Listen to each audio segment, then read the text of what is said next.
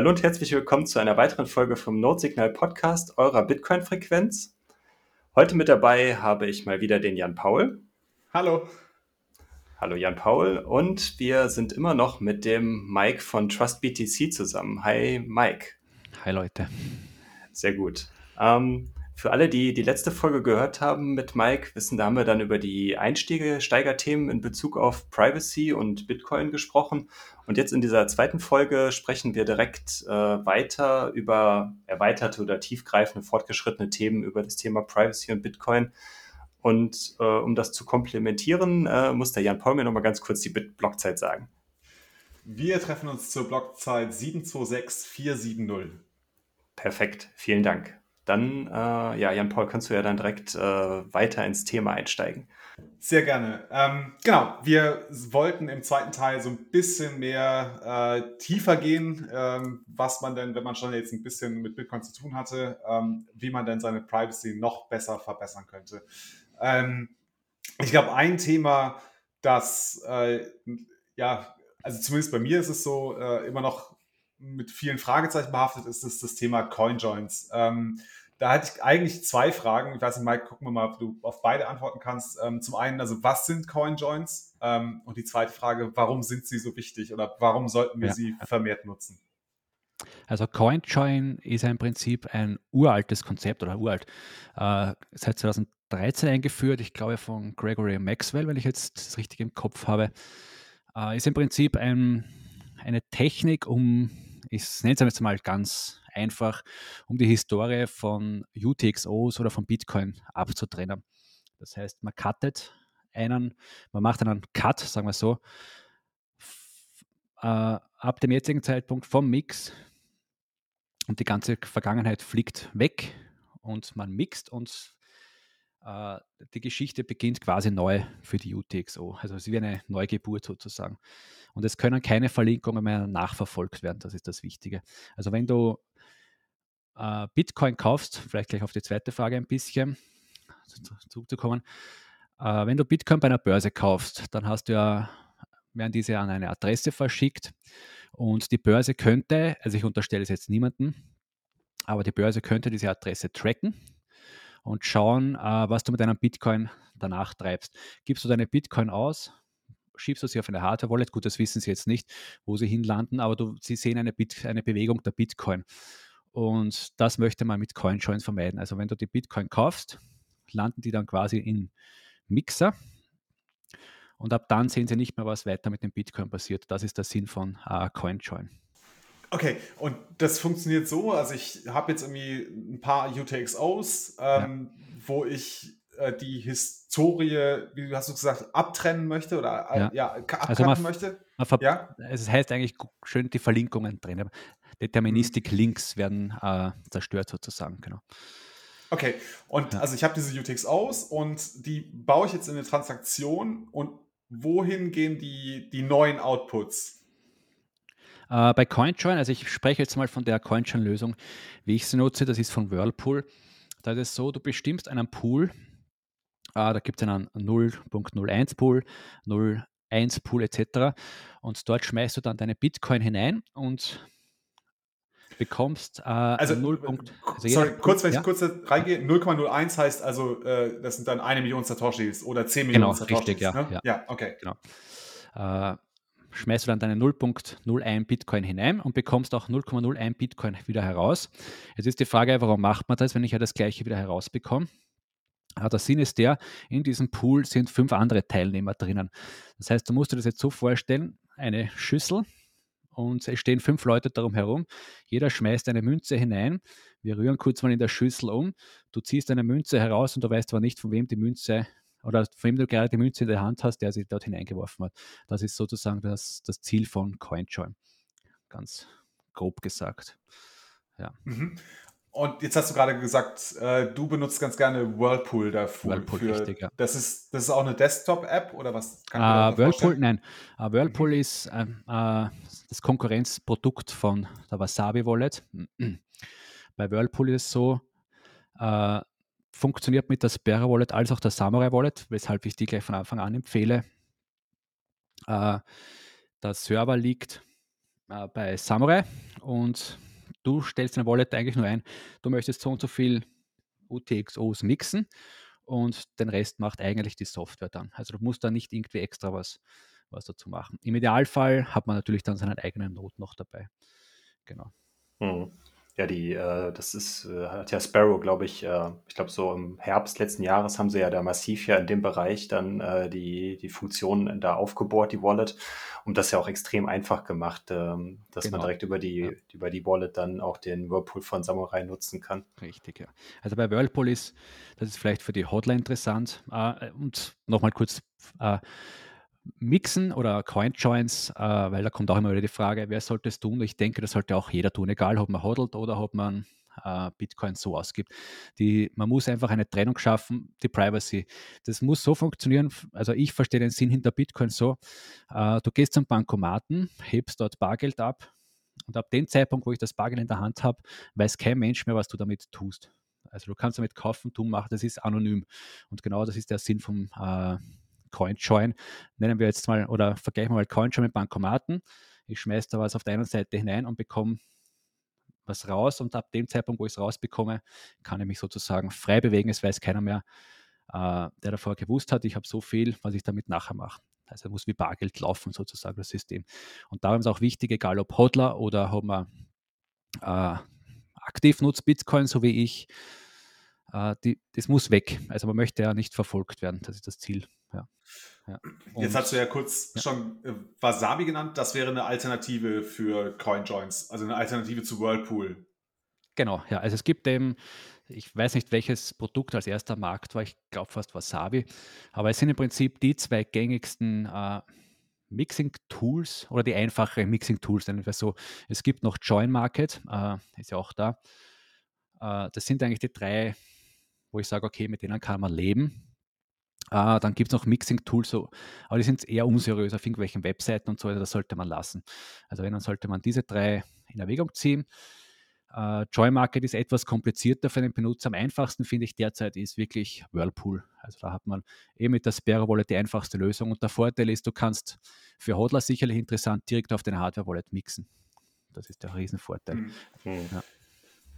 Wenn ich da richtig informiert bi- bin, äh, arbeiten, glaube ich, ein paar auch äh, aus der deutschen Community oder deutschsprachigen Community gerade daran, äh, für Join Market eine ja, grafische Benutzeroberfläche äh, herzustellen. Ich glaube, darauf spieltest du so auch so ein bisschen an, ne, dass äh, Join Market für, für Nutzer noch schwierig zu benutzen sei. Ja, genau. Es ist noch etwas, also erstens ja, wie du schon gesagt hast, es fehlt da wirklich an einer schöneren Oberfläche, an der Einfachheit, sage ich mal so. Hm. Das ist halt bei Whirlpool oder bei Wasabi doch sehr, sehr. Also der, du hast alles in einer schönen Wallet drinnen mit wenigen Klicks und du hast alles erreicht. Das ist halt, das fehlt Mhm. bei Joy Market, finde ich noch. Also ich glaube, der, der, also Gigi und, und Dennis Reimann und so sind da an was dran. Aber die, die sollen sich bei uns melden, wenn wir, wenn wir, das, wenn wir da Ich habe Quatsch auch, erzählen. ja, ich habe da was mitbekommen, ja. Also Ah ja, okay, okay. Ja. Sind, vielleicht ist da noch ein bisschen Substanz an diesen Gerüchten, die wir gerade an die Welt setzen. also es würde mich ja freuen, wenn es mehr gute Lösungen gibt und Joy Market ist auf jeden Fall eine gute Lösung. Ja, gibt's das. Es ist wichtig, es ist ein Punkt. Und im Endeffekt, also ich denke, es ist immer noch zu kompliziert, das muss man schon sagen. Selbst die paar Knopfdrücke, die man hier machen muss, ideal wäre natürlich, wenn die Wallet alles von selbst macht. Also, dass der User, Ja. so wie ich es vorher gesagt habe, wie beim E-Mail, der User sollte eigentlich gar nicht mitbekommen, wenn er sich einloggt beim E-Mail, dass irgendwas verschlüsselt wird. Und so, wenn der User die Wallet nutzt, sollte er gar nicht mitbekommen, dass vielleicht sogar automatisch sofort ein Coin-Join stattfindet. Das wäre so das, vielleicht, vielleicht gibt es das Endziel mal. Ja. Hm. Wir haben ja mit der Blockchain leider einen Segen auf der einen Seite, auf der anderen Seite ist es puncto Privacy ein Fluch. Also das ist halt, muss man schon offen sagen. Ja.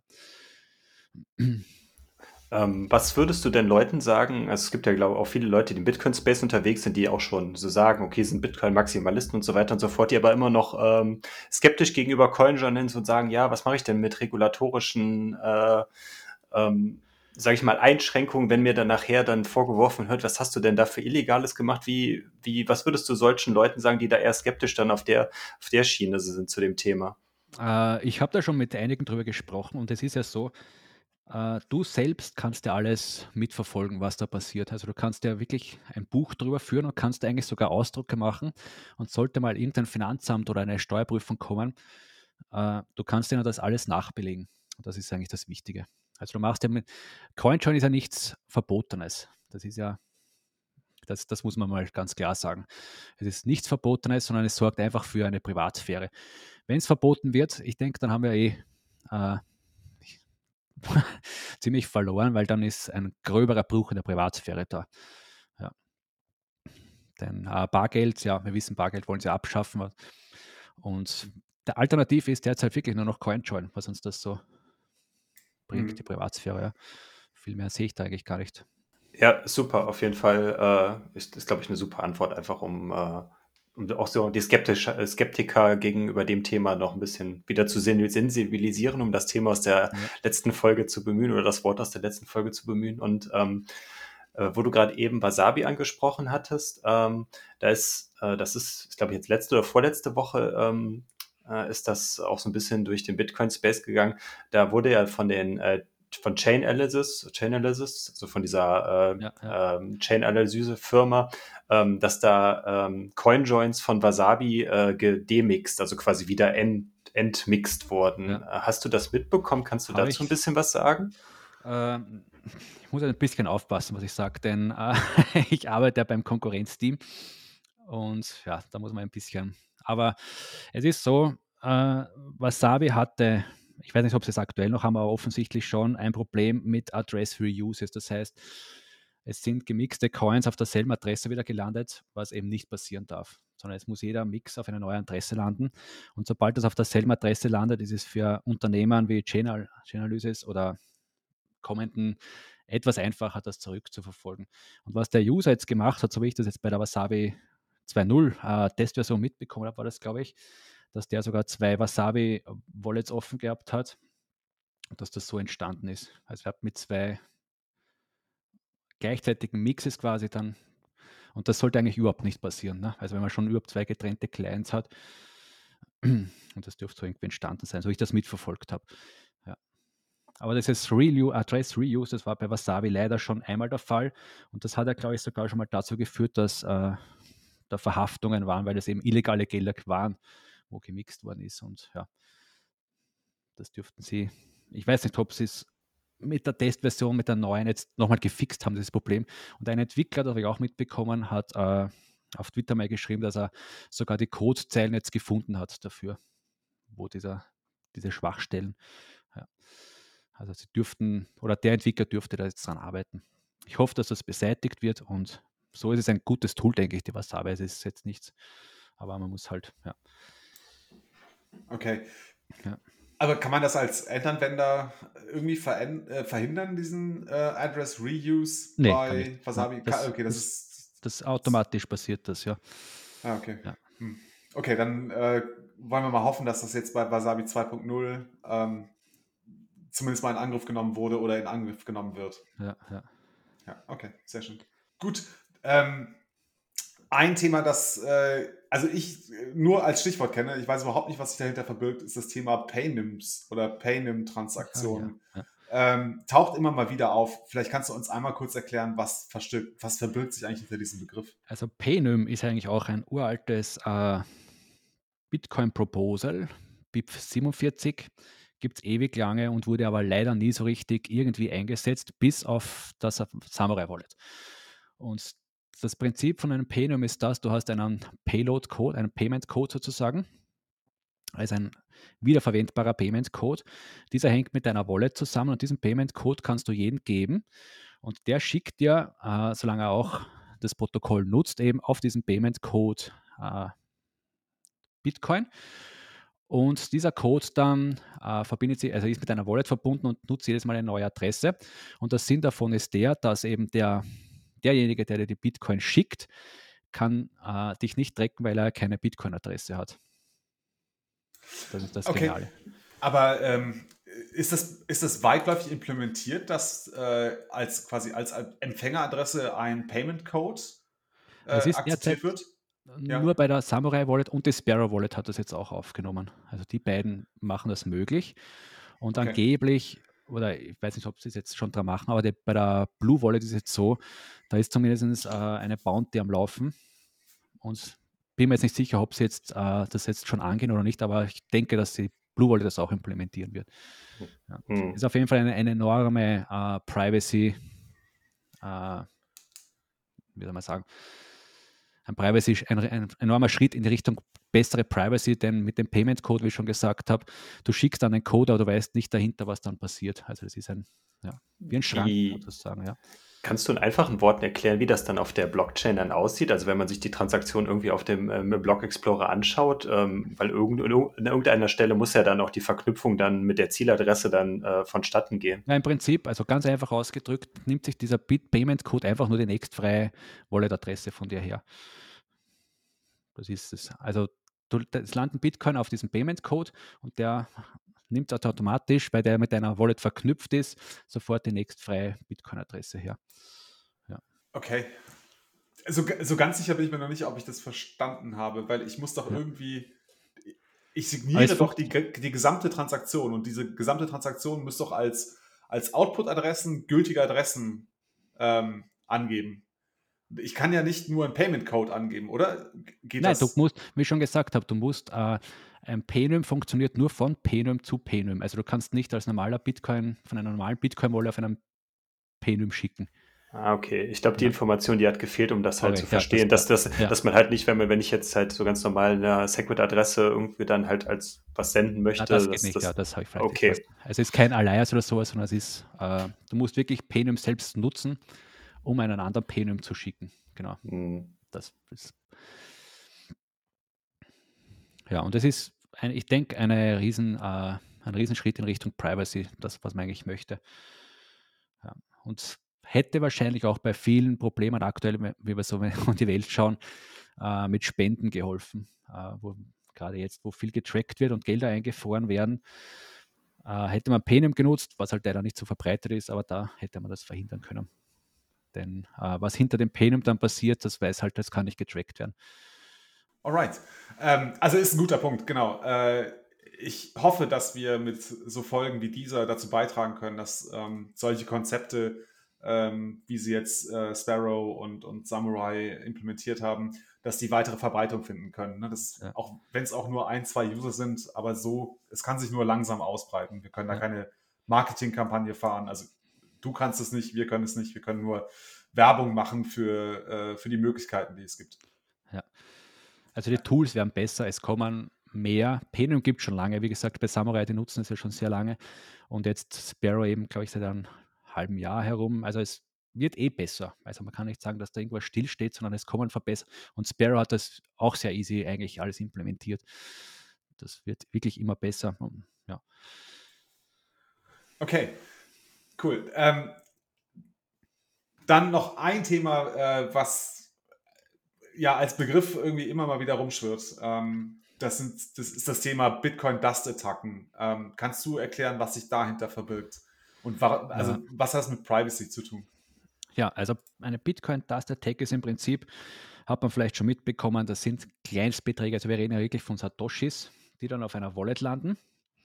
Und das Ziel eigentlich ist, ganz grob mal äh, die Wallet zu de-anonymisieren. Das passiert dann so, dass der Angreifer äh, nicht nur eine Wallet-Adresse verschickt, sondern an zig und schaut dann, in welcher Wallet tut sich was. Also wo findet eine Transaktion statt? Und die findet ja dann statt, sobald du zum Beispiel schickt dir jetzt äh, ein paar Satz, du machst eine Transaktion und in deiner Transaktion ist die UTXO mit den paar Satz inkludiert und ab dann kann er dich tracken. Und das kann im schlimmsten Fall so weit eben führen, dass ich dich komplett de-anonymisieren kann. Das ist auch das Ziel davon. Also der De-Anonymisierung, Blackmailing am Schluss dann Mhm. und ja, Hm. tracken. Und wie kann Äh, ich mich jetzt dagegen wehren? Gar nicht. Also du kannst, nein, du kannst, also du kannst deiner Wallet nicht sagen, äh, nimm das nicht an. Das Einzige, was, was passieren kann, ist, die Samurai Wallet macht es zum Beispiel, ich glaube die Sparrow auch, wenn eine Dust-Attack stattfindet, dass sie diese äh, UTXOs automatisch als Do Not Spend markieren. Das heißt, du kannst die nicht ausgeben. Wo wir wieder beim Thema dann, äh, also Mehrfachverwendung, wie auch immer dann von Adressen dann halt ist, wobei Genau, Mehrfachverwendung also ist man es jetzt in dem Fall nicht ja. dann, ja. Also diese kannst du auch gar nicht ausgeben. Die sind eben wirklich geblockt in deiner Wallet und ja, Mhm. du musst extra sagen, okay, die möchte ich ausgeben. Und da ist eben, was ich gerade vorher gesagt habe, die Tools werden immer einfacher. Die Samurai und Sparrow machen das automatisch. Also du musst als User nicht einmal sagen, irgendwas tun, dass man die blockt, sondern die blockieren die automatisch für dich. Da musst du extra, wie ich schon gesagt habe, als User sagen, okay, die möchte ich jetzt ausgeben. Dazu ja. musst du aktiv was tun. Und ja. Schutz ist halt, wie schon gerade rausgehört habe, auch äh, nicht immer dieselben Adressen zu nutzen, sondern immer neue Adressen. Das machen aber eigentlich eh schon alle guten Wallets eh von selbst. Ich glaube, die einzige, die es da noch gibt, das ist so, was ich mal gehört habe, die Trust Wallet. Das ist dieses Binance-Ding, glaube ich. Die haben immer noch dieselben Adressen bei jeder dran, ganz furchtbar. Ja, aber auch da muss man sich als User nicht mehr den Kopf machen, wenn man die richtige Wallet nutzt. Die machen das von selber, was gut ist. Ich glaube, das ist vielleicht auch nochmal ganz gut, gerade weil du das, dieses äh, Flaggen dann, was die Wallets dann selber machen, auch gerade in Bezug auf CoinJoin vielleicht nochmal erwähnt, dass man so, ähm, äh, so UTXO-Managements mit so Labeling vielleicht dann auch nochmal da erwähnen soll, dass das ja in dem Bereich auch wichtig ist, dass man dann äh, gecoinjointe UTXOs nicht mehr mit, wenn man, wenn man sie welche hat, äh, KYC-Coins vermischt oder sowas. Ich weiß nicht, ob wir da gleich nochmal kurz auf das Thema kommen, aber das ist vielleicht auch noch wichtig zu erwähnen. Ja, genau. Also was, was ist, äh, wenn du eine gute Wallet hast, kann ja leider auch nicht jeder, äh, ist schon dieses Labeling, wie du gesagt hast, oder das heißt, jede Transaktion, egal ob eingehend oder ob ich eine ausgehende mache, man soll die Wallet dann quasi wie ein Kassabuch betrachten. Äh, in einem Kassabuch schreibst du auch eigentlich dann auf Eingang, Ausgang. Und genauso sollte man das mit der Wallet führen. Das heißt, ich bekomme ein paar Satz oder vielleicht sogar Bitcoin schon größere. Und da schreibe ich dann, habe ich jetzt Bitcoin vom Notsignal bekommen. Und dann schicke ich Bitcoin weg und dann schreibe ich hin, habe am Notsignal Bitcoin gespendet. Und so kannst du zurückverfolgen, äh, was mit erstens mal, wo die Bitcoin herkommen und wo sie hingehen, was ja für dich auch gut ist. Und es hilft eben dann beim Unterschied zwischen, hast du KYC Bitcoin gekauft oder No KYC Bitcoin. Und ja, die sollte man auch wieder nicht vermischen, privacy-mäßig. Das ist auch verdammt wichtig. Mhm.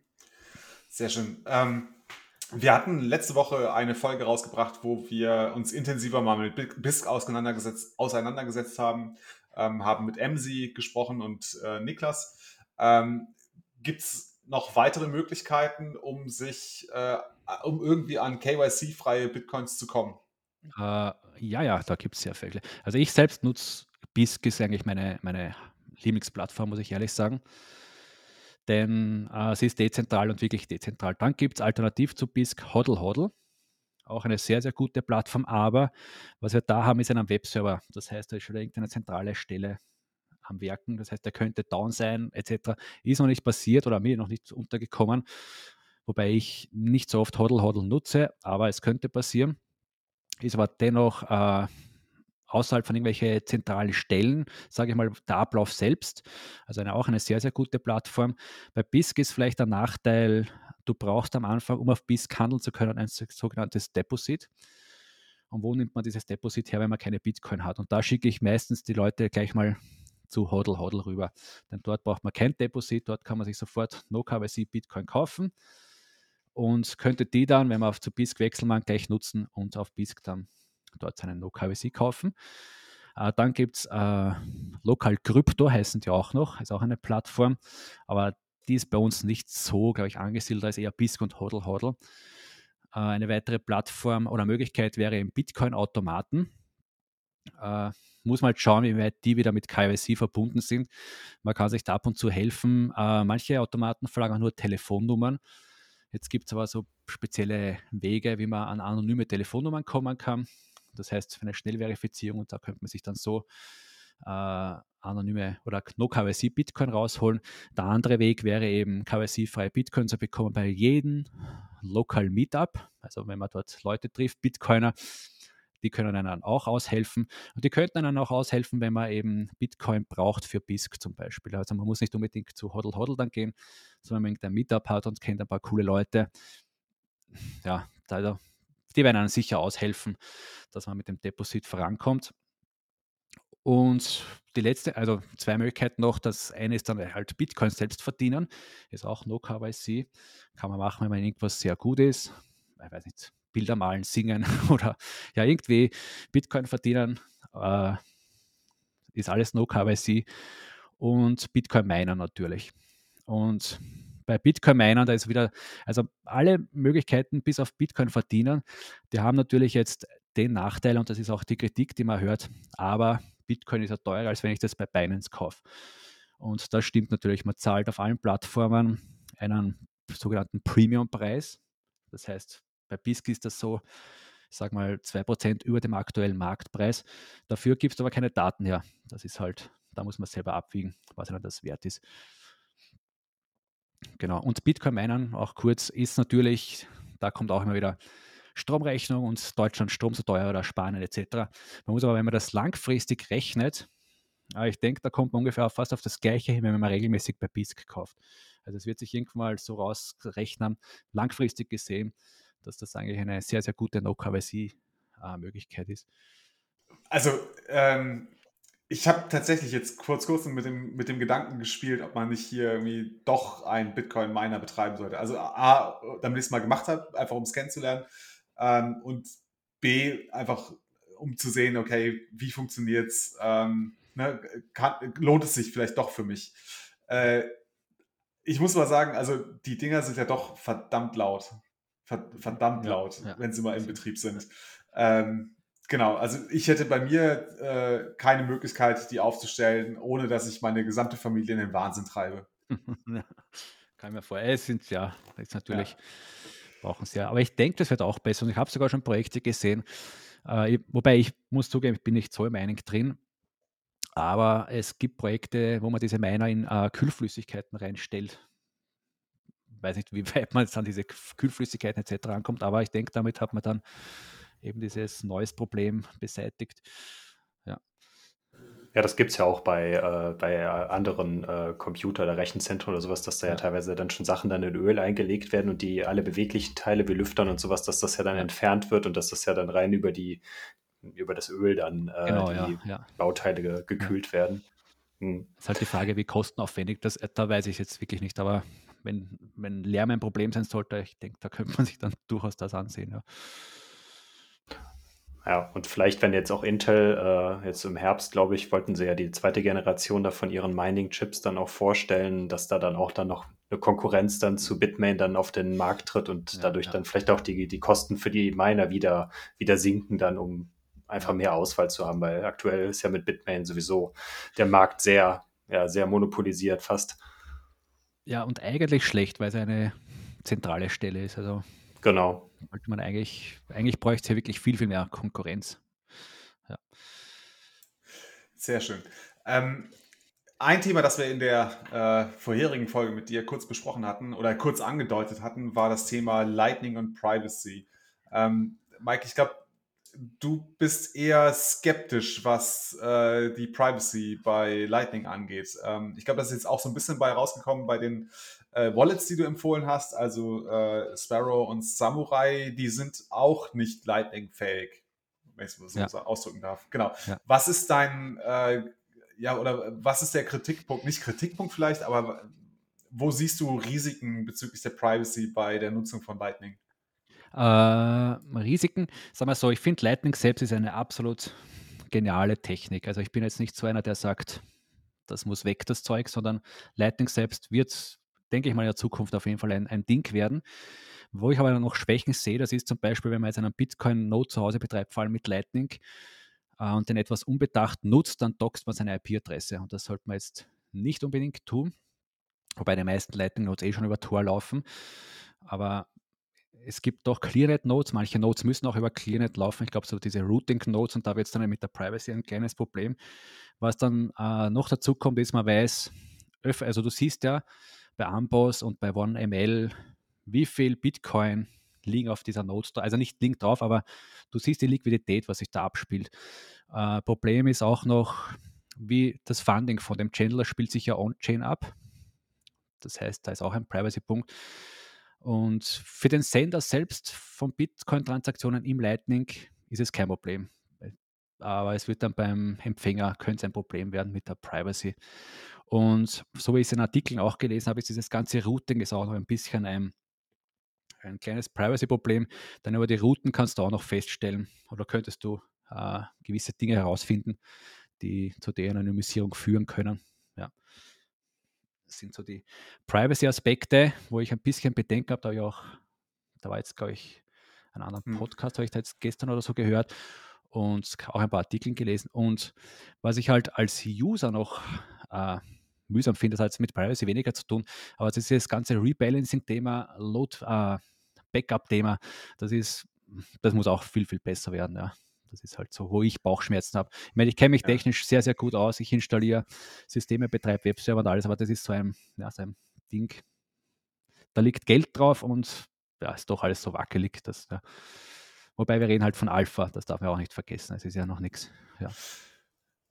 Genau, ich glaube, das müssen wir uns auch immer wieder in Erinnerung rufen, dass, äh, wie heißt es so schön, Lightning is reckless. Ne? Also ja. das, äh, da muss man schon sehr, nicht sehr genau wissen, was man tut, aber äh, man sollte da jetzt keine größeren äh, Ersparnisse oder Beträge äh, auf seiner Lightning Wallet ja. Äh, liegen lassen. Okay. Wo es vielleicht privacy-mäßig, ja. sage ich noch kurz, ein Problem werden könnte, wenn das Ganze aufgrund von Liquiditätsengpässen wieder irgendwann wird sich, denke ich mal, fokussieren auf bestimmte Zentren. Es werden kleine Leute vielleicht gar nicht mehr mitspielen.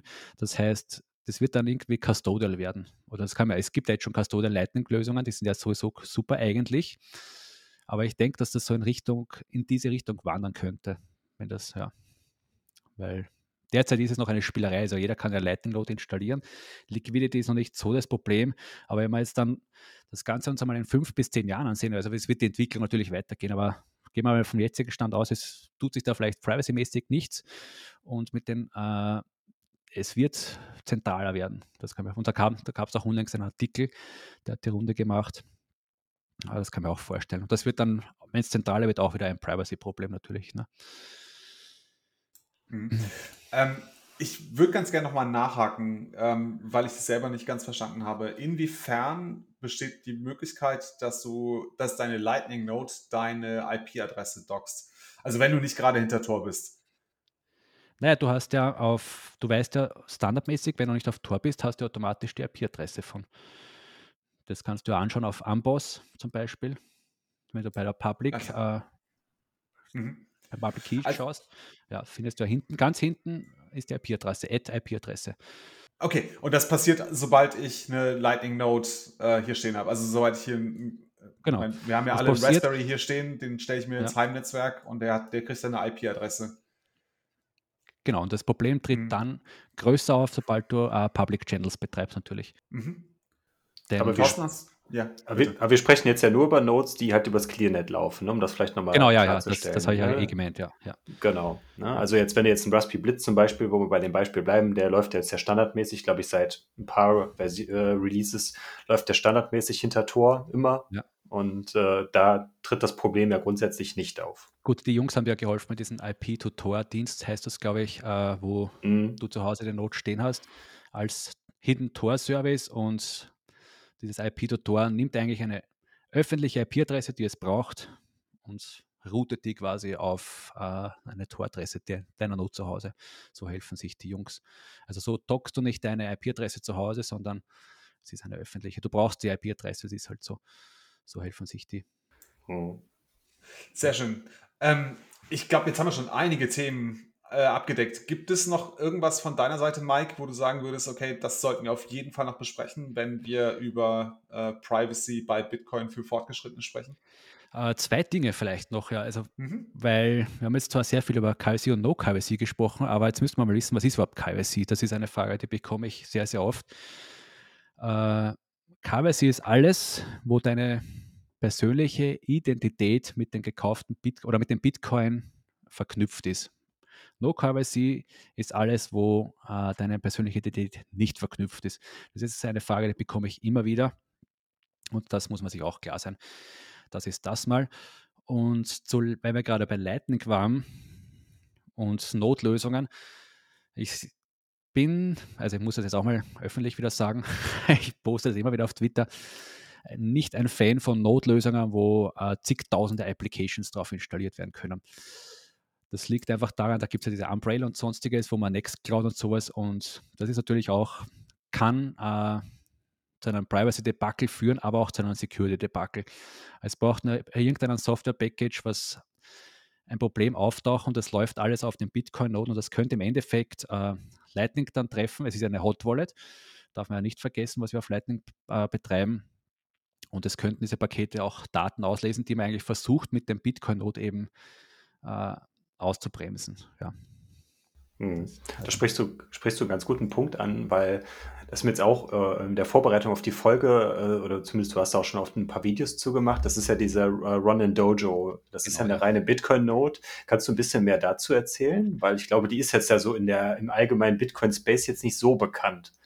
Uh, Ronin Dojo, ja, das ist ein das ist das Projekt, wo ich aktiv eben aktuell meine meiste Zeit investiere und auch mitarbeite.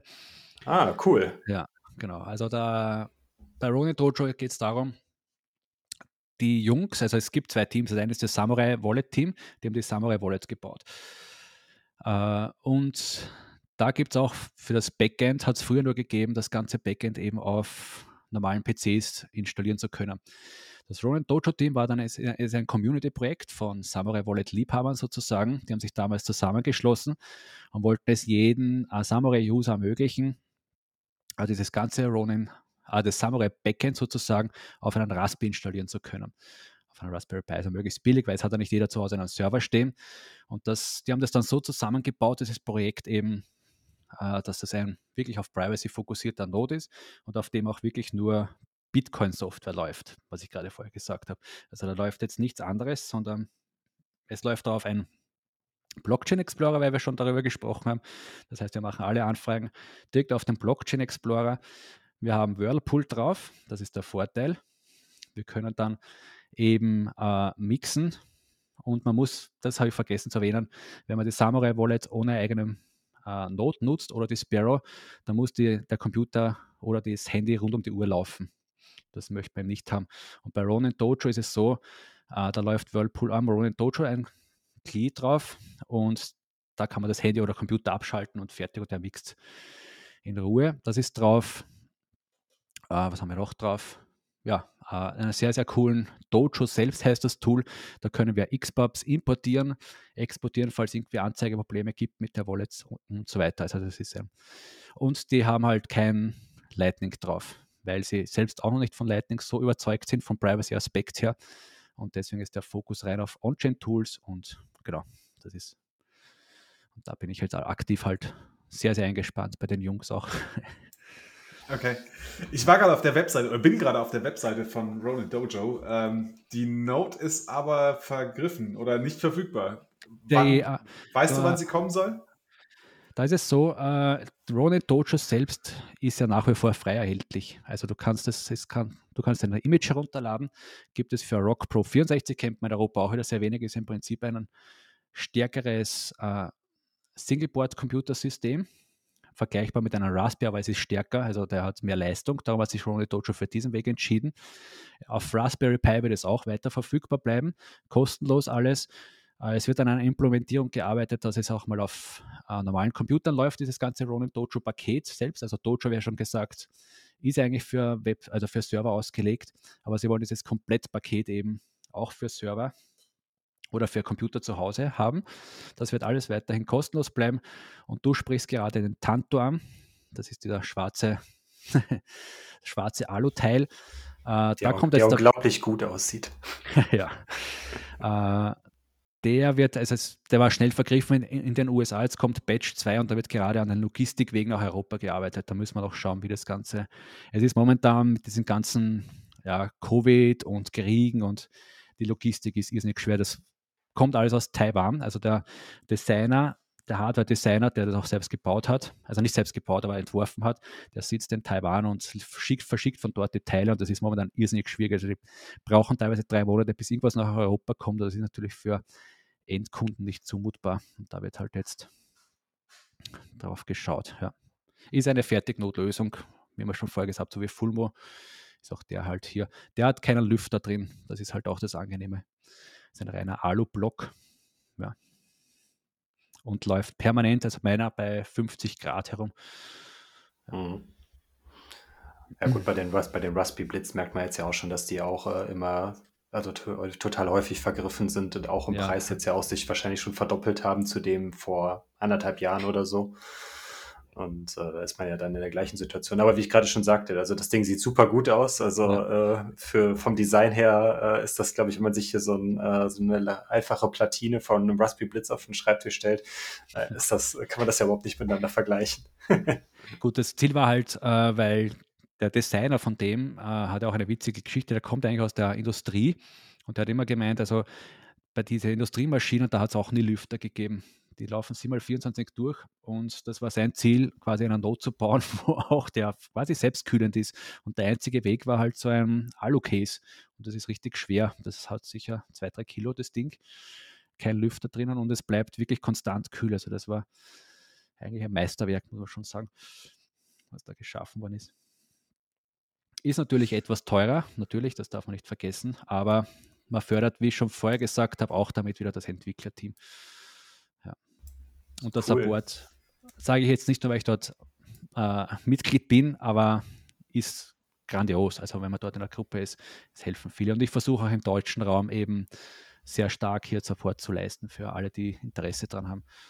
Ich wollte dich gerade fragen, kannst du oder möchtest du ein bisschen was zu, dazu sagen, was du da in dem Team machst, also was da deine Aufgabe ist? Äh, ich habe jetzt, teilweise mache ich Web, also Infrastruktursachen. Das heißt, ich hoste diverse Services von denen. Wir bauen jetzt gerade sehr viel um. Das ganze Team wird immer größer. Wir sind jetzt schon 16 Leute, glaube ich. Und es braucht ein Helpdesk-Tool, da bin ich gerade dran. Wir haben so ein äh, Team-Management-Tool, das habe ich auch jetzt implementiert.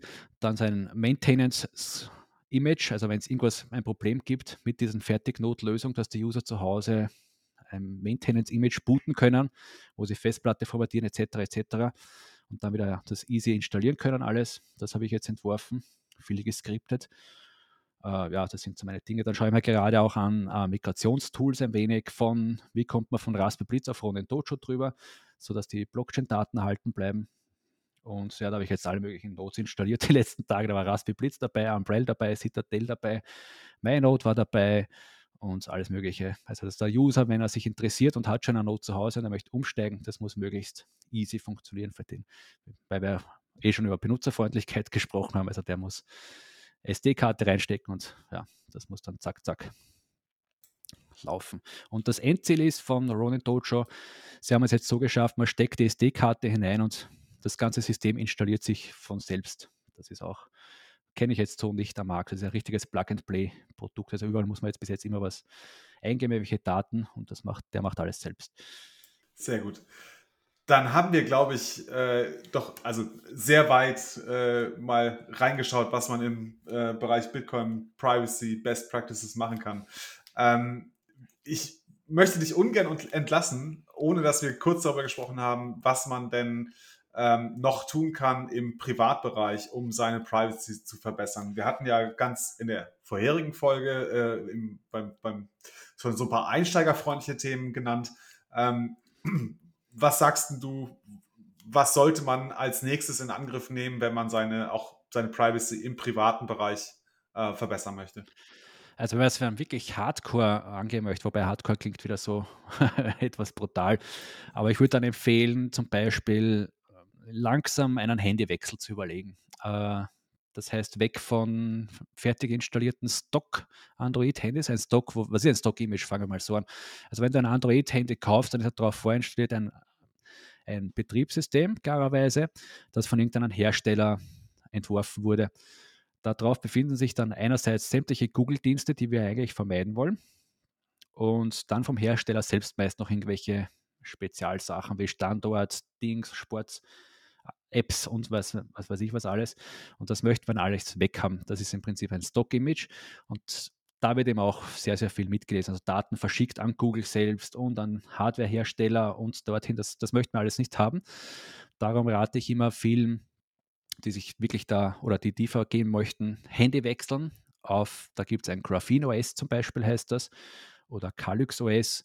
Und da muss man sich dann wirklich ein neues Handy anschaffen, teilweise, weil da die laufen nur auf interessanterweise auf Google Pixel Handys.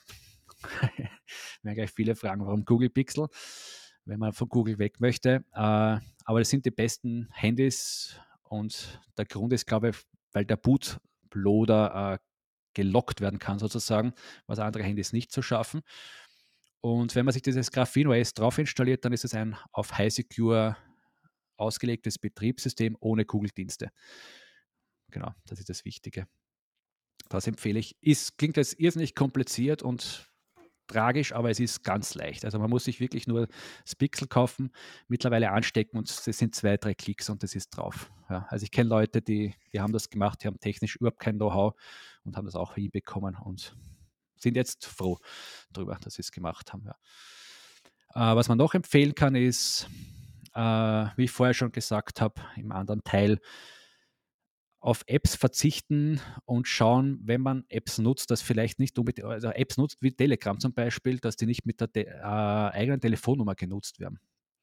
Da, da, da, machen sich auch nicht viele den Kopf. Man sieht oft, habe ich, oder mir ist aufgefallen, wenn ich im Telegram seine Gruppen herum sind, dann klickt man auf manche User drauf, sieht man oben die schöne deutsche oder österreichische Telefonnummer. Und das ist natürlich ganz, ganz übel. Da würde ich ihm empfehlen, da gibt es anonyme Telefonnummernmöglichkeiten. Äh, um welche zu nennen, das wäre die eine SMS vor, also mit vier, Satz.com.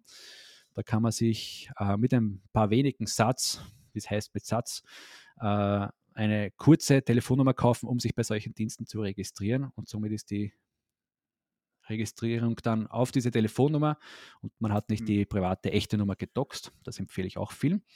Diese könnte ähm, man auch verwenden für Bitcoin ATM, was ich gesagt habe. Mhm. Genau.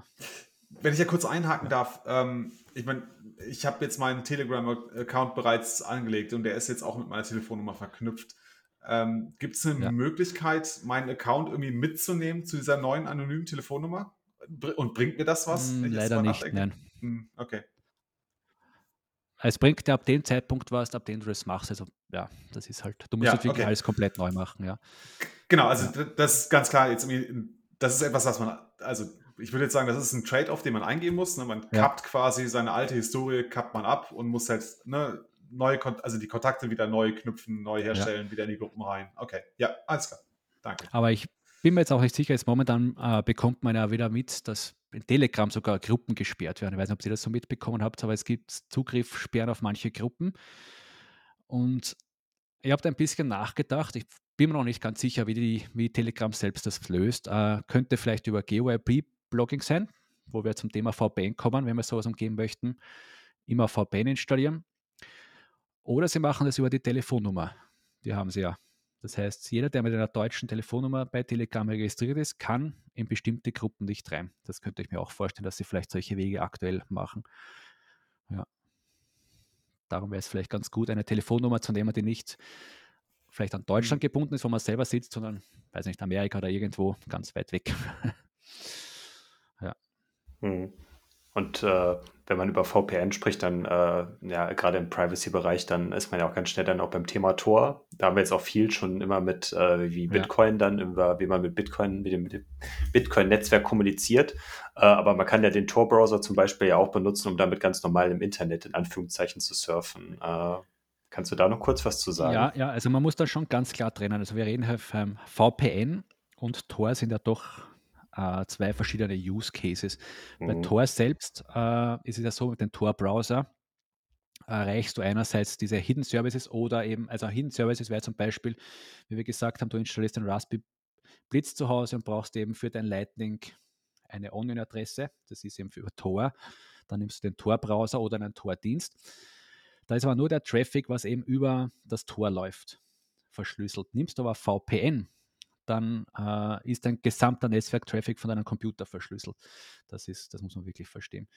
Das sind zwei verschiedene Use Cases. Also ich empfehle jeden, äh, VPN zu installieren, das auch zu nutzen. Damit ist einmal der ganze Computer-Traffic, den man mit dem Internet macht, verschlüsselt. Kann keiner was machen. Und wenn man dann eben auf bestimmten Seiten herumsurfen, wobei ich mache es eigentlich schon bei eigentlich fast jeder, den Tor-Browser zu nutzen. Genau, außer bei Seiten Online-Banking oder so, aber da funktioniert der Tor-Browser meistens eh nicht, weil die wollen die gar nicht. Das ist so mein. Und der Tor-Browser, weil wir auch über Benutzerfreundlichkeit gesprochen haben, der ist auch easy zu nutzen. Also den, der ist jeder, der Firefox kennt oder Chrome-Browser, der schaut genauso aus. Also aufrufen, das Ding erkennt selber, äh, ob, das, man auf eine Tor-Adresse wechseln möchte, das heißt in den Darknet-Bereich sozusagen hinein möchte oder ob man eh normal weiter surfen möchte. Genau. Sehr schön. Mike, ich glaube, wir haben sehr, sehr vieles abgedeckt und ich, wir könnten, glaube ich, noch stundenlang weitersprechen. auf alle Ähm, Fälle. Es ist auf jeden Fall super spannend. Ich habe, äh, ich weiß nicht, ob du es mitbekommen hast, ich habe mir hier ja jetzt zwei, vier, fünf Seiten voll Notizen gemacht, ähm, weil ich einfach ein paar Dinge für mich äh, auch nochmal, also ich bin so ein Typ ne, von der Stift in den, äh, ne, von der Hand in den Kopf. So Ja. funktioniert das bei mir. Äh, erst wenn ich es mir notiere, dann äh, scheint sich das bei mir irgendwie tiefer zu verankern. Ähm, vielen, vielen Dank, dass du dabei warst. Ähm, Thorsten, dir auch vielen Dank, dass du Ja. äh, das Ganze hier mit mir gehostet hast. Ähm, Äh, Mike, Ja. ja? Thorsten, noch was? Ein letztes Wort? Ne, zwei Punkte noch. Also ein Punkt, äh, erst, was wir jetzt auf jeden Fall festhalten können, um jetzt diese zwei Folgen mal zusammenzufassen. Das Thema Privacy ist nicht, wenn man einmal was falsch gemacht hat, ist man ist nicht komplett in den, äh, in den Brunnen gefallen und man kann das Kind nicht nochmal retten. So wie du es gerade beschrieben hast, man kann, wenn man jetzt anfängt, dann kann man sich für die Zukunft ja eigentlich nur verbessern. Ja. Ne, also das als positiven Abschluss, um das Ganze mal abzurunden, ist, dass man kann immer anfangen und wenn man anfängt, umso besser ist es. Genau. Einen Satz vielleicht noch dazu. da geben viele auf. Jeder, der sich für Privacy interessiert, nicht gleich Vollgas reingehen. Das ist sehr wichtig, weil sonst gibt man sofort auf kleine Schritte machen. Ganz klein anfangen und weiter, weiter die Treppen hochgehen. Sehr gut. Ne? Also mit Quick Wins halt zum Erfolg, Genau. kann man dann vielleicht so sagen. Ähm, was ich noch ganz fragen wollte, du, du hast ja auch deinen eigenen YouTube-Kanal und deinen äh, deinen Twitter-Account und deine Community. Möchtest du noch ganz kurz was dazu erzählen und äh, da noch ein bisschen Werbung dafür machen? Jetzt hast Ja. du die Möglichkeit dafür. Also mein YouTube-Kanal lautet äh, TrustBTC oder unter dem findet man den.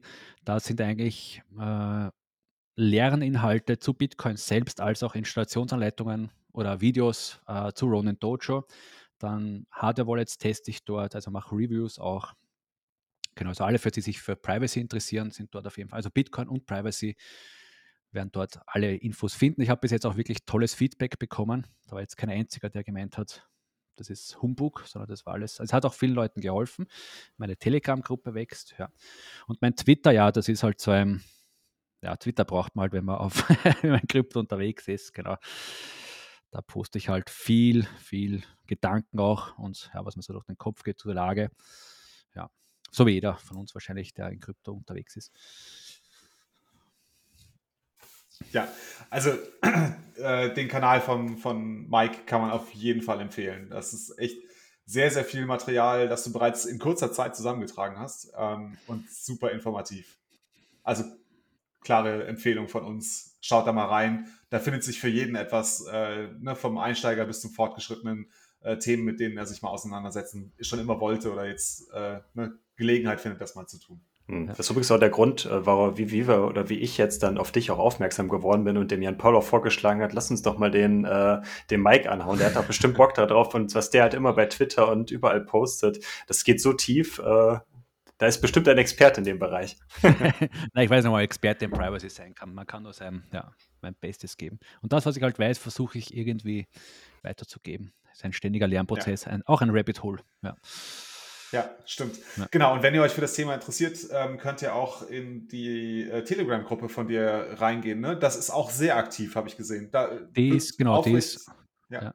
es sind 271 Leute drinnen, also noch nicht so viele Members, aber es ist, fängt, glaube ich, um 7 der Früh an und geht Vollgas bis 10 am Abend da drinnen. Ja. Und ich versuche auch wirklich aktiv auf alle Fragen einzugehen. Genau, also wenn irgendwer Probleme hat mit Installationen, Privacy-Probleme, ich, ich versuche alles persönlich zu beantworten, sofern es ja möglich ist. Aber die Leute sind auch schon viele drin, die natürlich auch schon weiterhelfen können. Perfekt. Gut. Dann, Mike, vielen Dank, dass du da warst. Es hat äh, mir sehr, sehr viel Spaß gemacht. Ähm, euch da draußen äh, sagen wir natürlich wie immer, äh, folgt uns, bewertet uns auf den gängigen Plattformen, damit wir auch ein bisschen bekannter werden und auch so Themen äh, wie Privacy in Bitcoin ähm, ne, weiter hinaustragen können in diese Bitcoin-Welt. Ansonsten heißt es wie immer, focus on the signal, not on the noise. Vielen Dank euch. Ciao, ciao. Ciao. Ciao, ciao.